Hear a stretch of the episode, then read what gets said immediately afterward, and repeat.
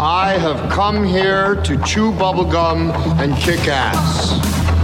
And I'm all out of bubblegum. Standing up and speaking out, here's Hal Sparks.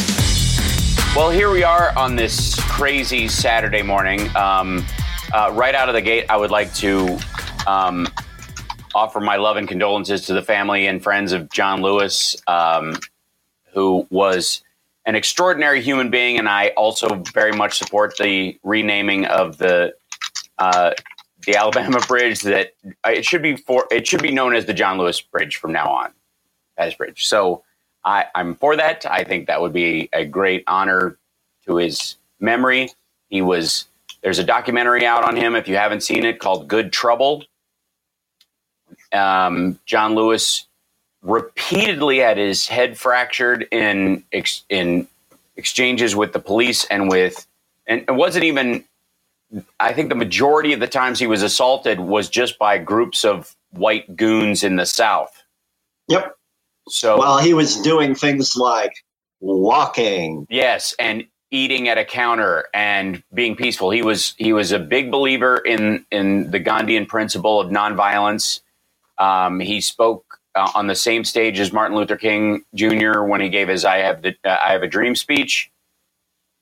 An extraordinary, extraordinary man. Uh, Just a giant, an absolute giant in the Yeah. civil rights movement. um, in I, I'm I don't quite know how to take the fact that the, it took the president until 11 a.m. their time to sign a uh, declaration to have the flag lowered to half uh, half staff at the White House. Well, that's his first, like 11 a.m., that's his first true waking hour. Well, no, he, was al- he was already on the golf course with Lindsey Graham. Ah, Jesus Christ. by that time today. Um, we Ah. the- on the same day we have also hit 140,000 dead. And by the way, John Lewis um, passed, I believe, two days ago. It was just Oh, the announcement a day, or a day ago. Um, yeah, it was, but the information came out late last night. Yeah. Is my point, uh, as opposed to the he the president didn't find out halfway through his day. And if anybody took a minute to draft up the resolution, which requires nothing uh, to fly something, and, and and again, this goes to preparation. John John Lewis, respectfully, was diagnosed with pancreatic cancer in December, a virulent form of cancer. It is one of the most deadly. John and I were talking about before we went on the air that that's what got Bill Hicks. Um, a lot of people who have been taken by cancer quickly um, and and in a very devastating way had pancreatic cancer. And why there isn't marches for pancreatic cancer, which touches everyone, the way there are for other forms of cancer, I don't know yet. Perhaps there are, but they're certainly not on the scale of you know they don't get the attention that breast and prostate cancer do, but then maybe sex cells. But the point I'm trying to make is once someone is diagnosed with that, preparations are made. Affairs are gotten in order. People deal with it. And as much as people want to fight it, it's not a bad idea to have someone in your office draft something up in case something happens. If someone gets COVID in your administration, it should be a situation where you go, uh, no offense, Jake, but we got to draft something up in case you get sick and in it case should you be a case where you say, "Well, that didn't happen. Let's pretend. How do we sweep this under the rug? That's not Right. real." Well, um, they do it all the time with um, with celebrity death watch Sure, sure. news. What do news you think? What do you think Chuck Woolery did when his son got COVID? um, I think he retreated into a, a, a level of pathetic, self-involved pity and and anger. I An don't mean to, that's a whole other thing. I don't want to misdirect from John Lewis right now. I apologize. That's okay. It's worth talking about. But um, but knowing that John Lewis had pancreatic cancer and knowing the importance of him having the you know some level of like an autobiographical statement about someone like that is very important. It is not just your average uh, congressperson passing. You, you know, and especially in the time that we're in. So this, you know, there is no way to cover it. I will uh, and give him his due in this program, but I will just recommend that everybody watch the. I, I tweeted out a link for it, but watch the Good Trouble documentary that was just released this month about him. Just Google Google him in general, and the pictures you're going to see are of him as a young man, just like like doing um what was a Woody Allen movie where he was just showed up at every historical event? Zelig. Zelig. Yeah. He's the Zelig of civil rights. If there is something going on in civil rights, John Lewis was you part see- of it. you, it's like, oh, there he is. Oh, that's him in the front. That's It's, right. it's not like, yeah, he was not a wallflower. No, He was- and he didn't, and he did not ball up a fist and hit anyone during his exchanges. His Nope. what was extraordinary about him was his ability to endure and to still remain standing at the end of all of it. You know, and to carry forward with the message. He even when he was sort of when the movement took a more you know radical and and and in some cases violent turn his response was uh, and he was sort of replaced uh, as the leader of, of one of the groups what he ultimately did was formed a a voting coalition getting people registered to vote making sure people had the right to vote. And ultimately you know ran for city council won and then immediately ran and won for his his seat that he sat in for decades. And I love that his when he ran for the the house, he apparently like his statement was vote for a tugboat, not a showboat, because he was running against somebody that he knew. Oh my God. I, I mean, How, Just- so how did he win for decades? By being John Epping Lewis. that's right. Yeah, and by moving the ball down the field, by making things happen, by getting wins that were um, permanent. Yeah. I mean, the, I mean, this is a man who devoted his life to not only making change happen, but making that change stick. In many ways, as much as you know, Trump views Obama as the bane of his existence and the the thing that he must first undo to make his mark in the world. The reality is, a lot of what Trump is facing when he goes to the courts and when he goes to fight a you know a law or write an executive order that's a bunch of garbage that he drafts you know by with rubber mallets and and finger paint.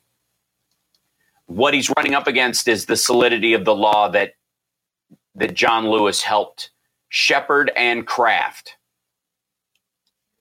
That's that's the reality. You know if you want to talk about that uh, build that wall from a legislative standpoint um, John Lewis was able to uh, erect a barrier to many of the more egregious things the Trump administration would try to do in terms of racial justice and cannot seem to break. So, to uh, to that end, uh, John Lewis is a one of a kind, an icon, and and far too important for a little show like this to try and eulogize properly. But uh, an extraordinary human being, and he will be sorely missed. And he's one of those people, I think, where it's a shame that the world will discover him after his passing more so than they knew the the grunt work that he did, the the regular functioning of government, the power of a working government that cares about constituency, that tries to make a difference, that everybody takes for granted. So, um, yeah, that hashtag good trouble. Um, and John Lewis could not have been more important to the, the civil rights era. He is among, if not above, those who were left behind in that he carried on the fight and carried on the progress that many could not or did not. So um, let's take an early break. Uh, uh, well, and then we'll we'll come back with uh, our regular kind of programming. The president, by the way, is golfing um, because uh, today is the day we hit 140,000 dead in our country. We'll be back. Picture your face in the mirror. You see all those wrinkles around your eyes? How about crow's feet or large under eye bags? Well, imagine they're gone. And I'm not talking about some risky, expensive surgery, just gone in minutes. It's called Plexaderm a clinically studied serum that visibly eliminates your wrinkles, crow's feet, and under eye bags in minutes. It's, it's the edge you're looking for. Simply put, you'll be blown away by the results. Plexaderm can give you the confidence you'll need to be yourself out at work or with friends. The best part is Plexaderm goes on clear so nobody knows you're using it, unless of course you tell them, which is sort of bragging. Go to tryplexaderm.com and use my code SEXYLIBERAL for 50% off plus an additional $10 off. That's right, 50% off plus an extra $10 off. This offer is also available by calling 1 800 685 1292 and mentioning code sexy liberal plexaderm is backed by a 30-day money-back guarantee. Visit tryplexaderm.com today and use the code sexy liberal at checkout. That's tryplexaderm.com now let's get back to hal sparks radio program mega worldwide. So um um, aspects of John Lewis that's super important is uh, his movement and his drive towards making sure everyone has the right to vote, even his political enemies, even just every American. It's that simple. It's the standard we have here. Thank you, Hal Vickery. And thank you guys for the super chats this morning. And thanks for the new subscribers. Welcome. Thank you, Ashley Bell. Um, but uh, people are are going after Mitch McConnell for, you know, I mean, there's a lot of reasons to go after him, but yeah. for sitting on a bill um, to protect our elections that um, John Lewis fought for last year. Oh, nice. Um, and maybe it gets the attention it needs. I'm yeah. gonna, I, I'm gonna doubt it. I, I don't think that will be the case. Um, I think there is too much uh, writing on I think Trump's entire election strategy is um, limit the vote as much as possible.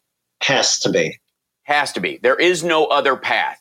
The, nope. the most recent, he keeps saying uh, again and again 92%, 96% with the Republican Party, you know, biggest support ever, which is a four month old stat which was questionable at the time, and is Doesn't certainly not current. super current. Nope. Right now, it's sixty-seven percent, hmm. which is pathetic and dangerous for any run-of-the-mill Republican. Yeah. Much less somebody who is now having to coddle and scramble for every vote. And he is going this the next couple of weeks. This whole law and order push and his whole MS13 nonsense he did on Thursday, which is wanting credit for the normal functioning of government. Yeah, you've got a you have a murderous gang in the country who's moving uh, involved in human trafficking and drugs. Yes, break them up and arrest the heads. And wow, that's what we that's what we have a Department of Justice and an FBI and ATF and DEA for. That's the that's what they're supposed to be doing. You know what they're not supposed to be doing? Snatching people off the street in camouflage with no markings into rental cars. It's, I mean, it's literally like the soccer mom version of Russia. They, they were pulling people into minivans in Portland dressed in fatigues, uh, desert fatigues, which always confused me. Urban camo, I would understand in this circumstance. Even all black would seem to make some sense, uh, but the the desert in Portland. They're wearing hmm. desert camo. Uh, yeah. It's it's Which, pretty dusty there. Is it? no. Yeah, you're having no. a delivery, by the way. Yes. Yeah, so, I wonder um, who it is. I don't know. I'm so excited. I, at break, I'll tell everybody what I got. No, don't open the door. Spray no, I'm it with gonna. Lysol and leave it on the stoop. So, um, obviously, there are major shifts going on in the country. There, we are still in the first wave of this pandemic. We have 140,000 dead, and that's an undercounted number. They're saying the number could be as much as 26% higher, meaning almost 200,000 by now. Um, John Lewis has passed. The uh, Mary Trump book came out, which details on top of the New York, the Pulitzer Prize winning New York Times story about the Trump organization and the Trump family's tax dodges over the years, details it really thoroughly. She has access to all kinds of stuff. His blowback this morning, because he tweeted about it, by the way, which looked like a staff tweet to me. like he dictated it on his way to the golf course. You can just tell how they, you know, usually when it's a four run tweet, and there's no he usually if it's him and he wants to say four tweets worth of stuff he doesn't thread stuff together he has the staff do that when he has four tweets worth of stuff he just yells law and order and they write it in all caps and send it out Yeah. so this is an extraordinary time in american history i am torn like a lot of people about the president golfing on a day like this with Lindsey Graham. Because on the one hand, I think it's pathetic. But on the other hand, I would rather him be on a golf course than pulling the levers of power. now, he has automated some of his m- most awful policies right now. And Bill Barr is working round the clock to dismantle the rule of law in our country and basically double down on authoritarian rule so the the illusion of law and order by but you know patting yourself on the back for busting up MS13 or attempting to do it or arresting members of it, which again is the normal function of government law enforcement, it is simply cover for the fact that they don't want you to notice that they're snatching people off the street. Now, there is no reason to believe that the people who are being snatched off the street will be denied their legal rights once they are in custody. But my question was yesterday, and I think a lot of people thought was how and when does someone not react to being snatched off the street by unknown people in camouflage into non official vehicles? Because doing that even if it's in an undercover police car, an undercover vehicle to some degree, the the people in it identify themselves when as officers of the law when they take you, even if it's just up to your face. They don't walk you without a word into the vehicle. Um, and at some point, that's going to get some of these officers killed by people who don't know they are official representatives of a representative government. That is my concern. Um, I do not know it, and I don't know that anybody knows if these guys in the fatigues with their special cars are waiting till people are on the sidewalk around officially federal buildings and giving them special Patriot Act jurisdiction to snatch them up without saying a word. It seems like that to me because they seem to walk past certain people and only, you know, I'm sure they're not following this to the letter of the law, but I'm, you know, I wouldn't doubt if that was the attempt. That's what it's based on.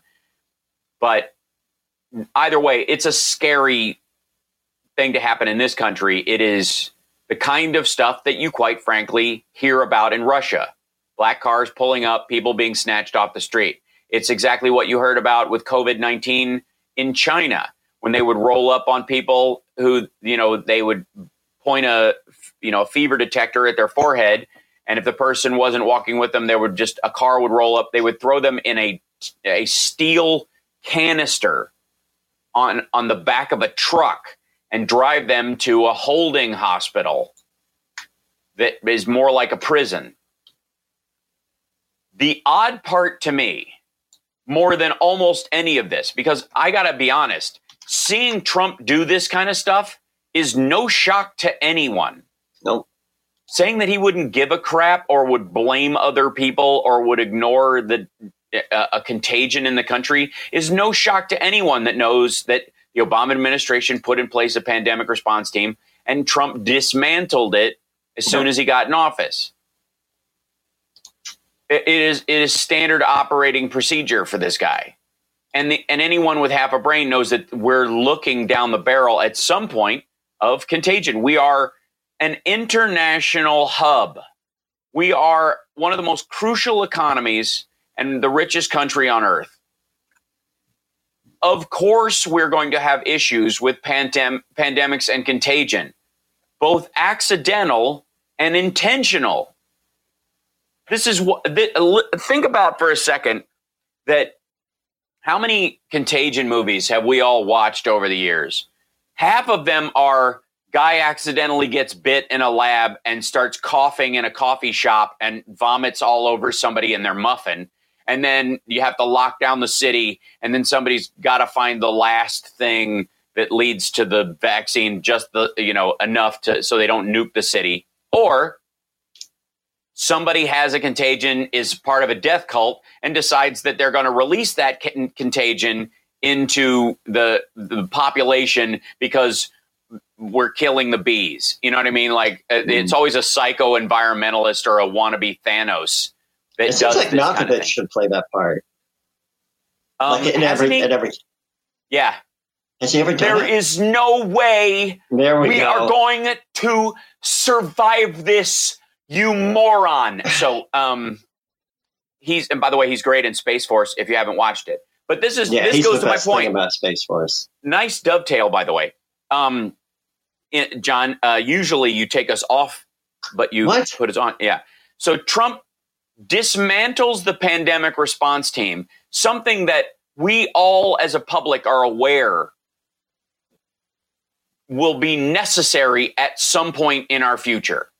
As an international hub, as an important country, as the greatest country in the world, if you believe in America first, what you would want to make sure is all these folks from other countries who might have diseases that you know are brand new don't bring it into our country. And if they do we have a plan to deal with it right?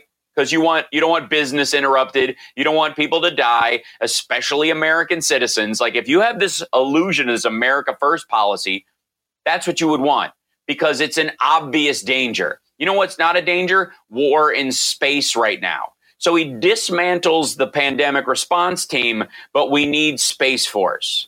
We have NASA.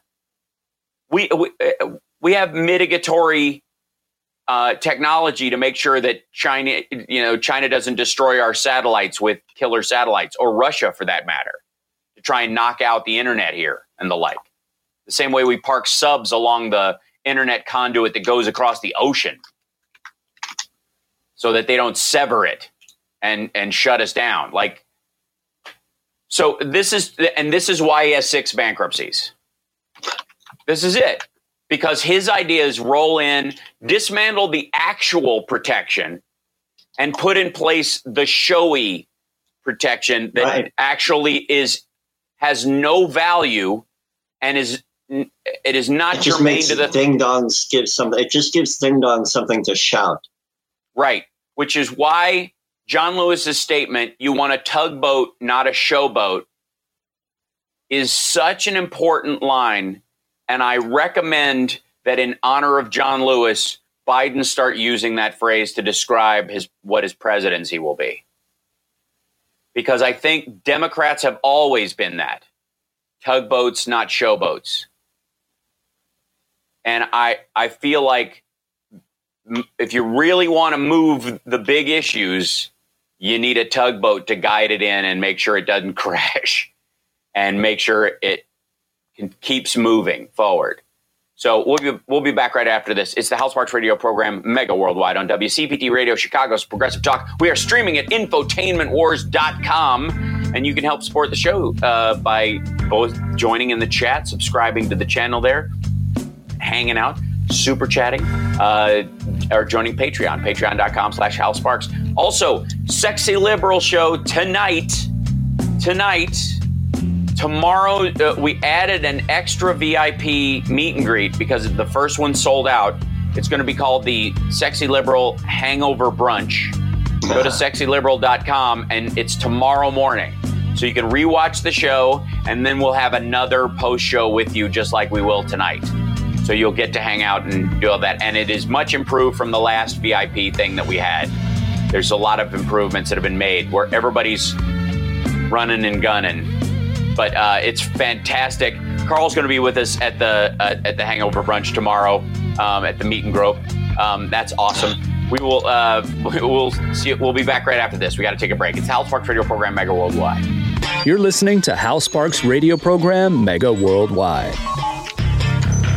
So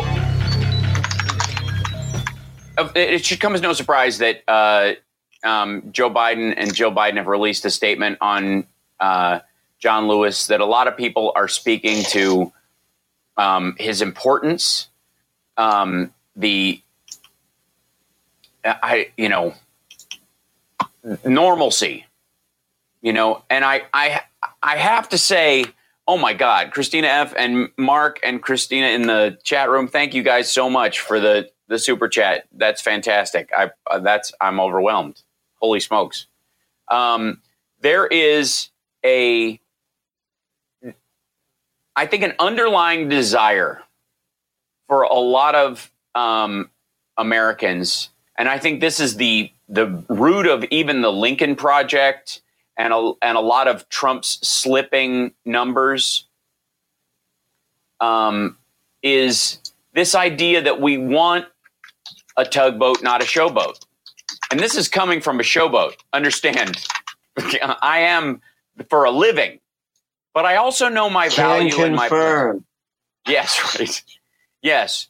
Um, as uh, there's one of my favorite lines of Steve Martin's is from L.A. Story, a beautiful and sad film, quite frankly, um, Right. heartbreaking in places. I love it, but um, he he goes uh, he goes. Normally, I don't like to be around interesting people because uh, that means I have to be interesting too. And and uh, hi- Victoria Tennant says, "Does that mean you find me interesting?" And he goes, um, "I when I'm I find that when I'm around you, I start showing off, which is the idiot's version of being interesting."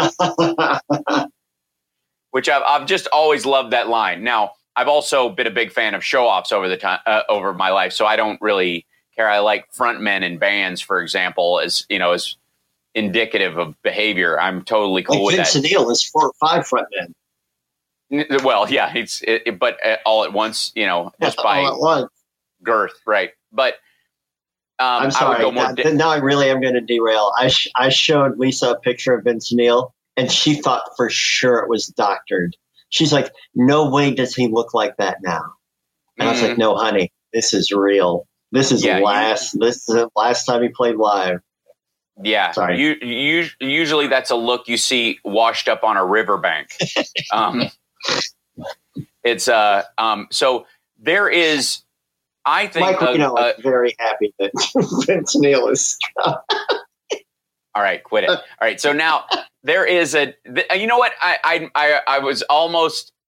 I was almost going to tell you to knock it off, but I, quite frankly, this is this is the normalcy I think a lot of us are clamoring for and didn't Yes. realize we missed. Much like John Lewis is uh, was a, unappreciated during his life, even as much as he was appreciated. Even as the awareness of his worth will grow, I have no doubt he will have a statue in our capital. Um, I, I- he he deserves one. He has earned one with his life's work and and the quality of his character, um, and the joy he inspired. Um, and and don't get me wrong, I think Trump will get one too. It'll be made out of butter and it will be eaten every year at you know the Sturgis hot dog eating contest or something. But go and get a pat of Trump. Come on. Um, but I do think that there is a a clamoring. I read an article this week about um, people who are referred to as the politically homeless, and it's you know these would be self-described moderates who don't feel like they can talk to anybody right now because of the spikes in extremity. Right?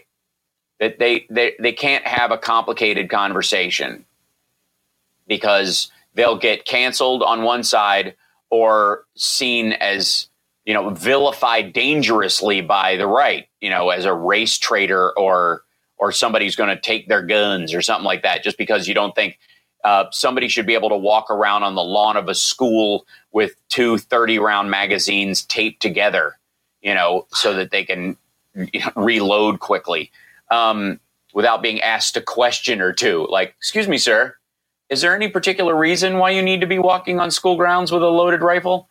Um, I'm American, that's why. Not good enough. Get out of here, um, or we're going to arrest you. Um, those kind, that kind of normalcy is when Trump screams about the silent majority. That's really who it refers to in some ways. He thinks it refers to this illusion of people who support him, this magic group of people who are just, they don't want to admit that they love Trump. The only people that love Trump openly admit it. There are no, n- not anymore. There, uh, and maybe before 2016 or maybe a year into his presidency, there were people who were like, I like what he's doing, but I, I don't, you know, I, I want the tax cut. I like, you know, border security but I don't want to outwardly say that I support him. But I'll probably vote for him again. Now, those people are gone. None of them fear Joe Biden the way that they feared Hillary Clinton or had some sort of weird Pizzagate illusion. None of the crap that they used to vilify her is sticking to Joe Biden. And a lot of them are simply going, I would like to get back to where I don't have to worry about my government all the time. I want it to function. Yeah, John Mulaney has a great bit about that. It's the horse in Yeah. the hospital bit. The, I, well, yeah, I don't, I don't know it, but I trust you uh, anytime you bring up a horse in a hospital. Yeah. The, uh, um, but this is a huge part of the movement behind Biden, and uh, and away from, in some ways, the desire for inspiration as far as leaders go, on one hand, and the guy you can have a beer with idea on the other hand, because the appeal of Trump was never the Bush appeal. Uh, Insofar You can as have a beer with him. yeah, it was never the he gets me, he's one of us kind of things, as much as they tried to attach that to him.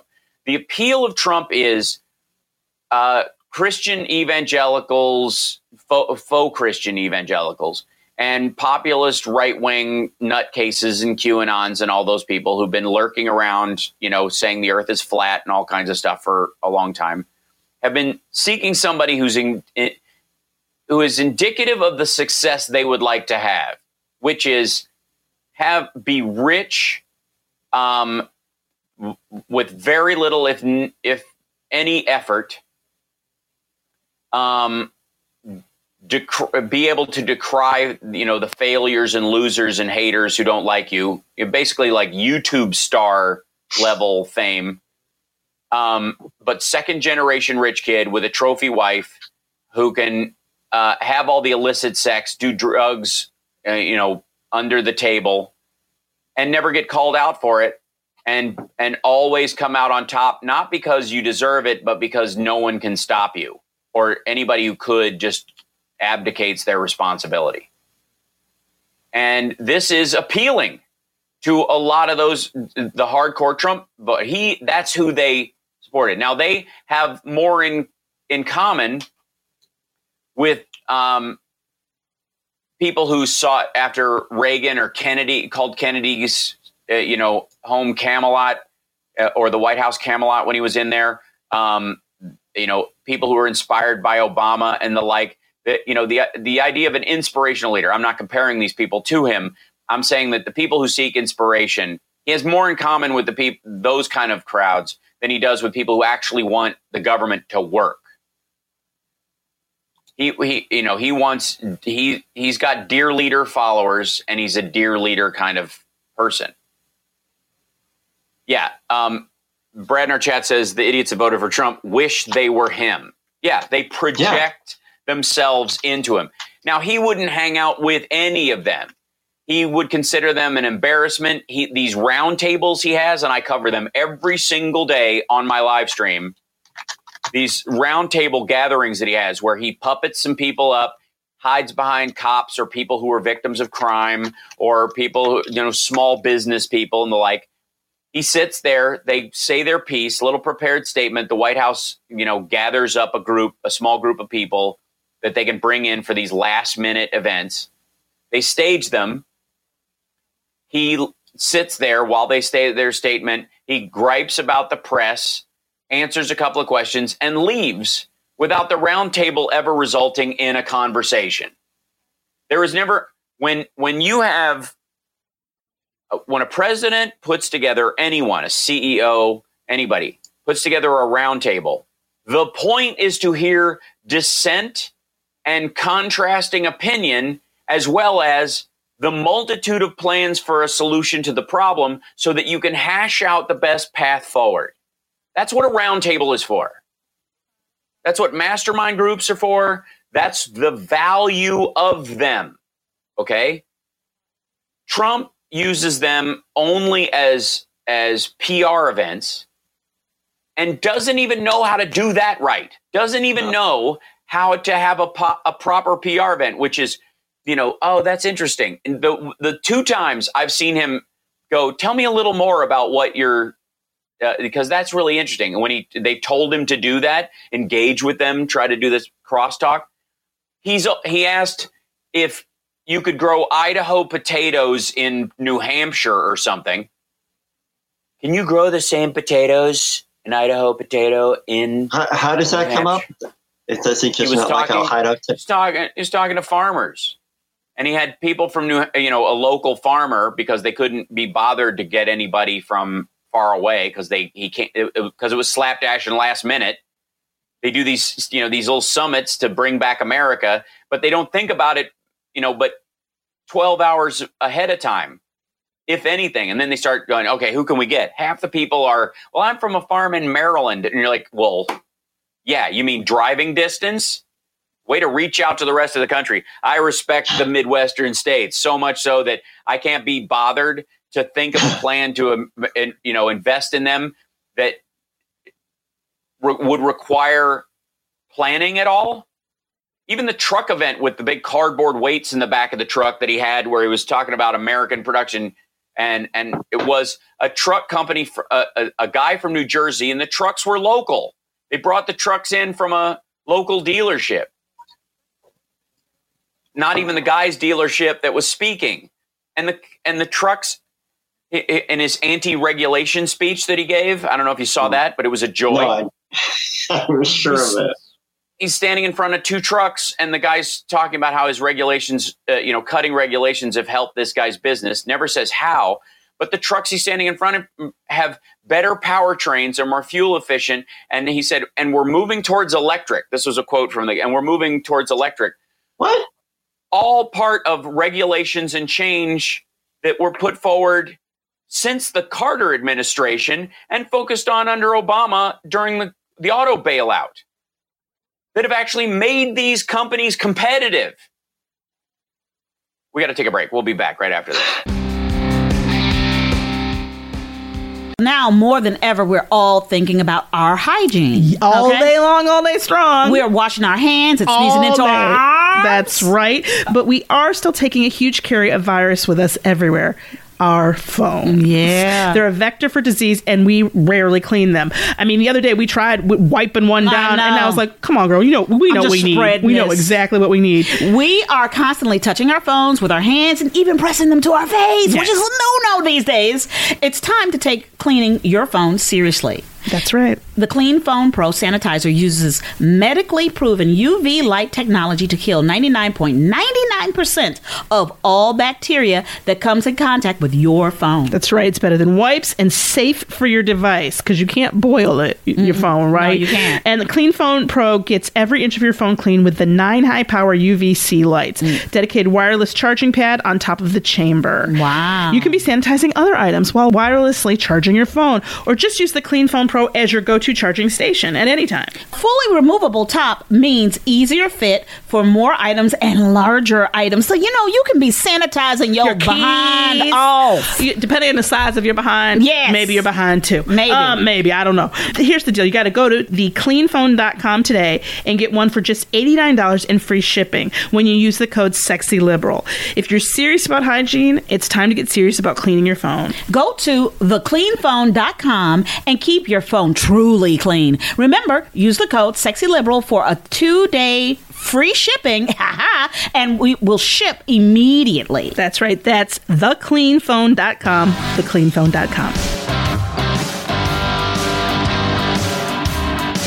This is Thom Hartmann, and you're listening to the Hal Sparks radio program, Mega Worldwide. We love Tom. And uh, Tom, uh, again, amazing that the volume of books that man has written. I will.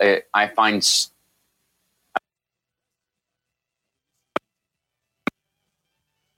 because it's simply like he, he threw his arm out writing longhand.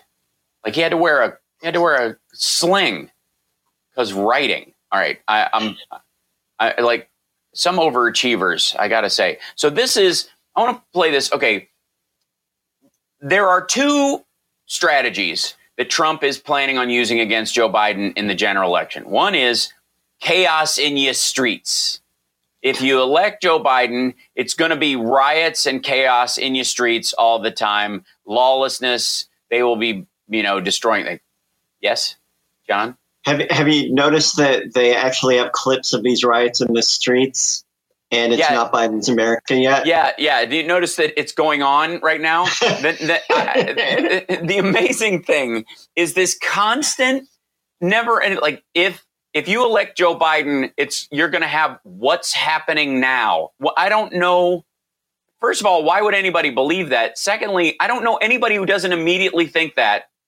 The second he he goes, you're going to have riots. People are going to be bur- burning and looting stores and destroying statues. You're like, dude, they're doing that now because right they now. don't because they don't think the government. Yes, because the government isn't representing them because put a stop to that. You know how the Obama administration did? They put in they put the cops program together to look at bad police departments across the country and start mitigating these moments and stop these kind of things from happening and start to after Ferguson, how do we start from a federal standpoint best we can without overstepping our bounds? How do we stop these incidents from happening? And they put a program together to stop that and it was working and and and Trump got rid of it as soon as he got in office in 2017. He got rid of the pandemic response team and he got rid of the cops program. What is the big problem right now? If you picked out two things that were crashing uh, uh, two years almost to the day of him dismantling these things, what it, again, this is why he has six bank. This is why he has six bankruptcies, three marriages, and and nobody would lend him money, but but criminal organizations and gangster governments. This is exactly why, yep. because he can't. Uh, you know, I often complain about the use of revolutionary language because I believe revolution is the uh, six minute abs of democracy, that the real work of it takes time. And you have to go, okay, two years from now, where will we be with this policy? Will it solve it or could it possibly create problems we don't recognize? So let's let's think about this for a second. Before we do this, what might be what are we not seeing? What what blinders do we have on because we're trying to solve one issue that we might? And AB5 in California is one of those, the freelance worker bill that's supposed to help people, but screwed tons of people out of uh, out of all the legal protections they had as gig workers, which in the entertainment industry, with between from everybody from bands to uh, chiropractors and massage therapists to you know babysitters to Uber drivers, it threw a huge chunk of the economy into a cocked hat. And the whole, while people were trying to do the right thing, it was an attempt to do something worthwhile and it failed.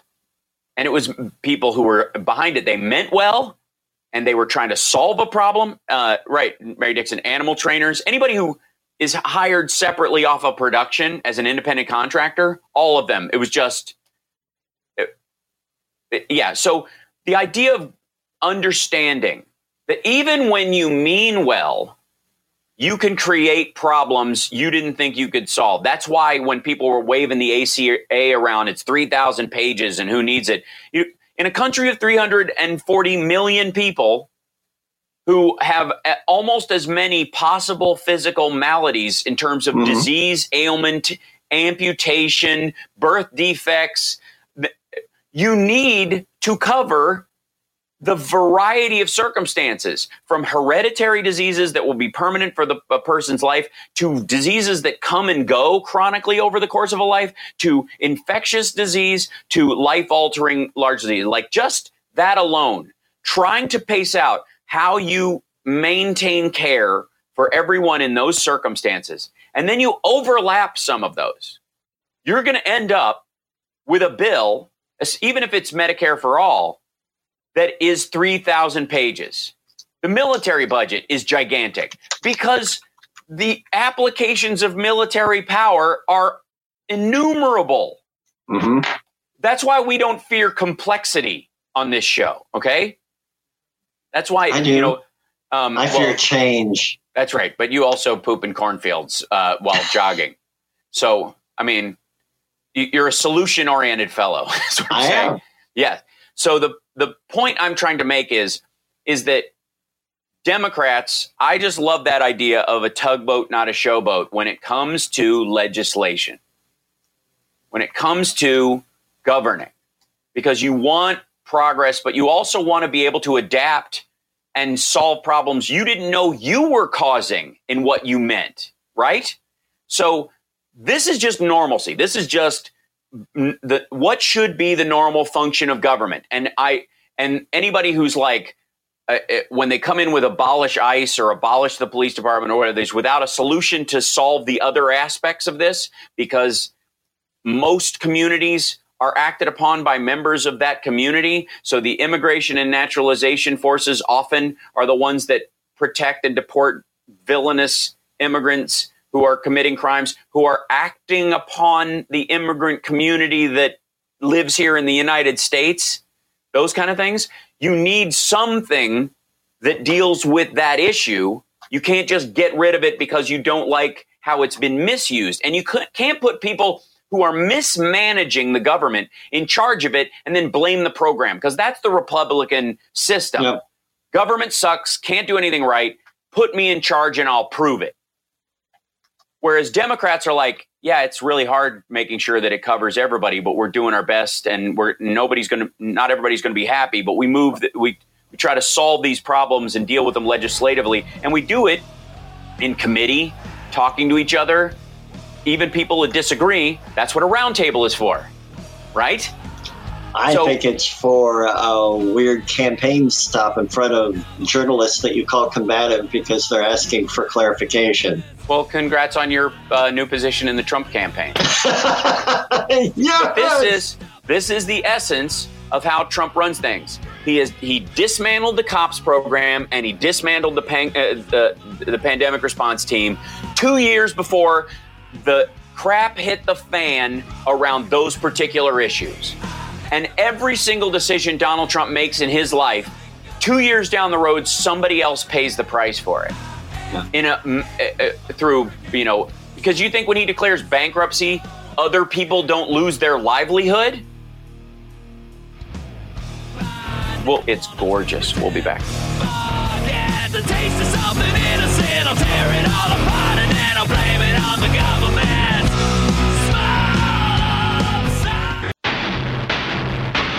Welcome back to the Hal Sparks radio program, Mega Worldwide. It's now time for the happy ending. Yay! Yay! Yay! The happy ending is that we have uh, um, a bunch of callers, and so we should. Let's know, do it. Come on, do that. Charles, where else? are you? That's right. You're, you're you're not living up to the standard by which you set, kids. Uh, what? Um, who do we have, Devin? Next, we got Dave in North Miami Beach. Excellent. Dave, welcome. Greetings, time changer. Greetings, time changer. Good to hear you again.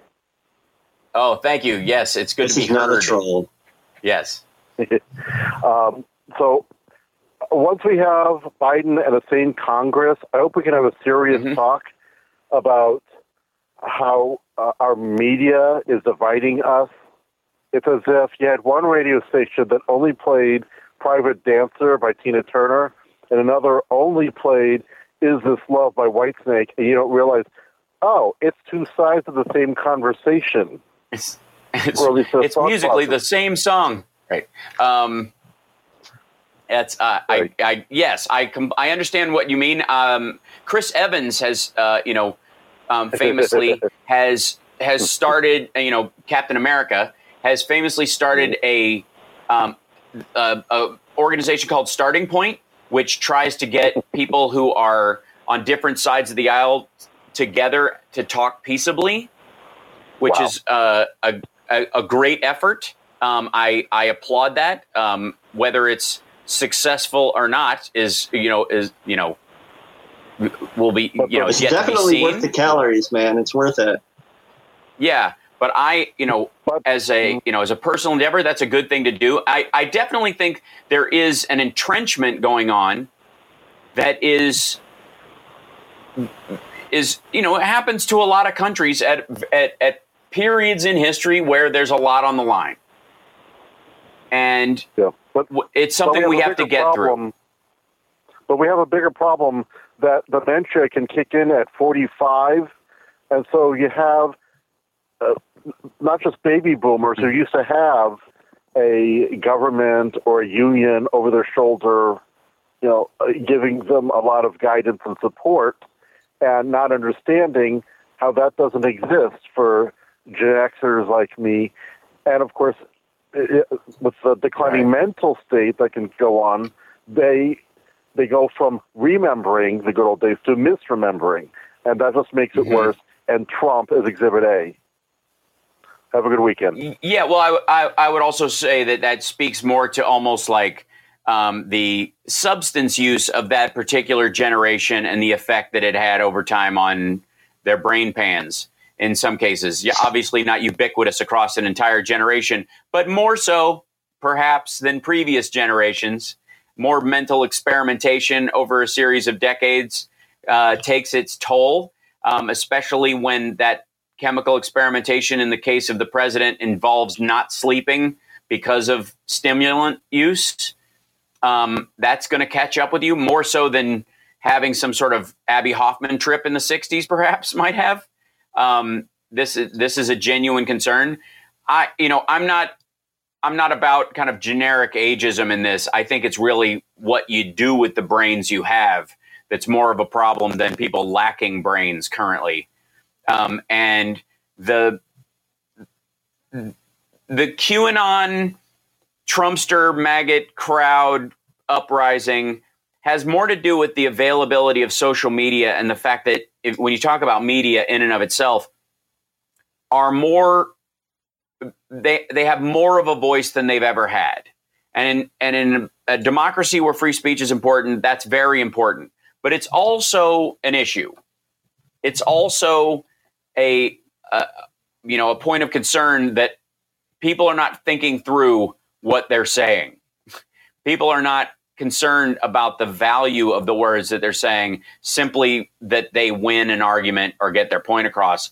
And in the case of people who follow people like Donald Trump or anybody who's in kind of a cultish behavioral group, that has perfectly lined up with the availability of the internet. There were people in 1918, 1919 um, who refused to cover up wearing masks, thought it was a plot, thought the end of the world was coming, all that stuff. The same stuff we're seeing, they just didn't have Facebook.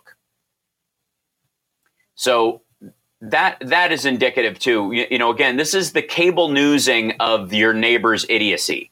There was a period where there was just as much crime, if not more, pre 1992. Crime has been going down since 1992. There was more murder and it, it had plateaued essentially uh, going on uh, previous to 1992. And over the course of cable rising up, crime was going down, but the availability of that information that uh, of what crimes were occurring was was profound. It had a profound impact on people's beliefs um, because they were while there was less crime around them, a crime all the way across the country or indeed all the way across the world could be shown almost in real time on their television. And so the the the feeling was, if you watch the news, was oh my God, crime is way up, even though it was going down. The same thing is true of generalized idiocy amongst your fellow human beings is Yes. that that that silent majority is silent no more in terms of what Trump is talking about. And th- what we're really seeing is the rise of the cable newsing of local nutty theories and you know uh, the, the conspiratorial has risen to the normal.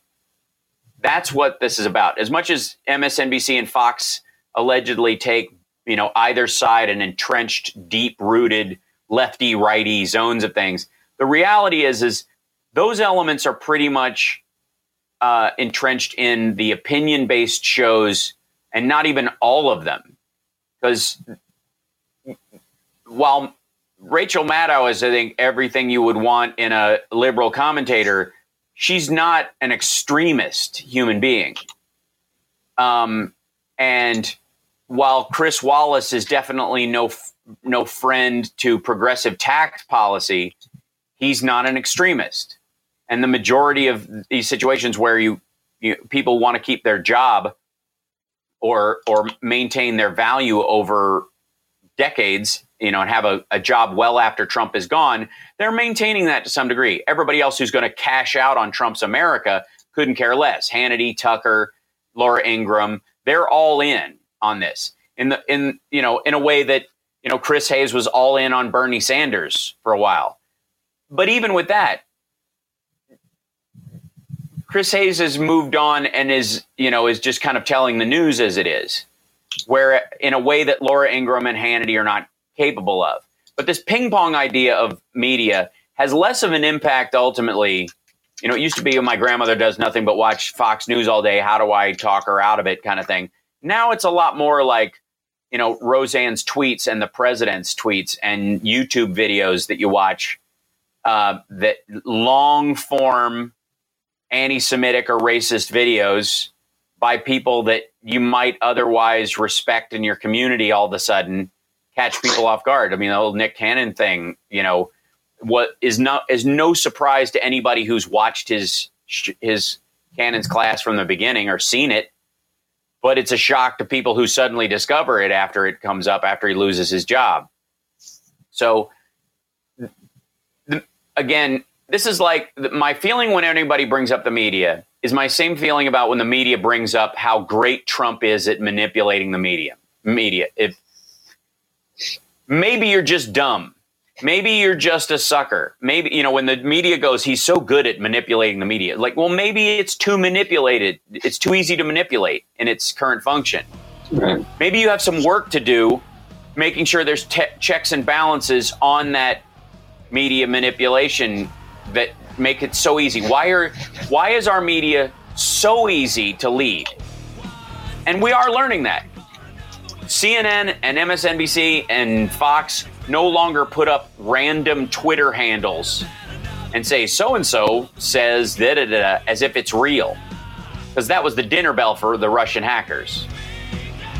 Um, appreciate you guys being with us today. Um, sorry about the technical glitches. I don't know quite what's causing that part of it. I will clean it up, but we've got Sexy Liberal tonight, so obviously I've got to be around for that. Um, again, um, I so uh, we'll see you guys tonight. Thank you so much. Love you, Johnny. Thanks for sticking Love with me through the tech issue, guys. Thanks for the super chats today, guys. Really appreciate it. We will see you later on. Thanks, Devin. I'm Hill. Um, that's the only way I think to get one.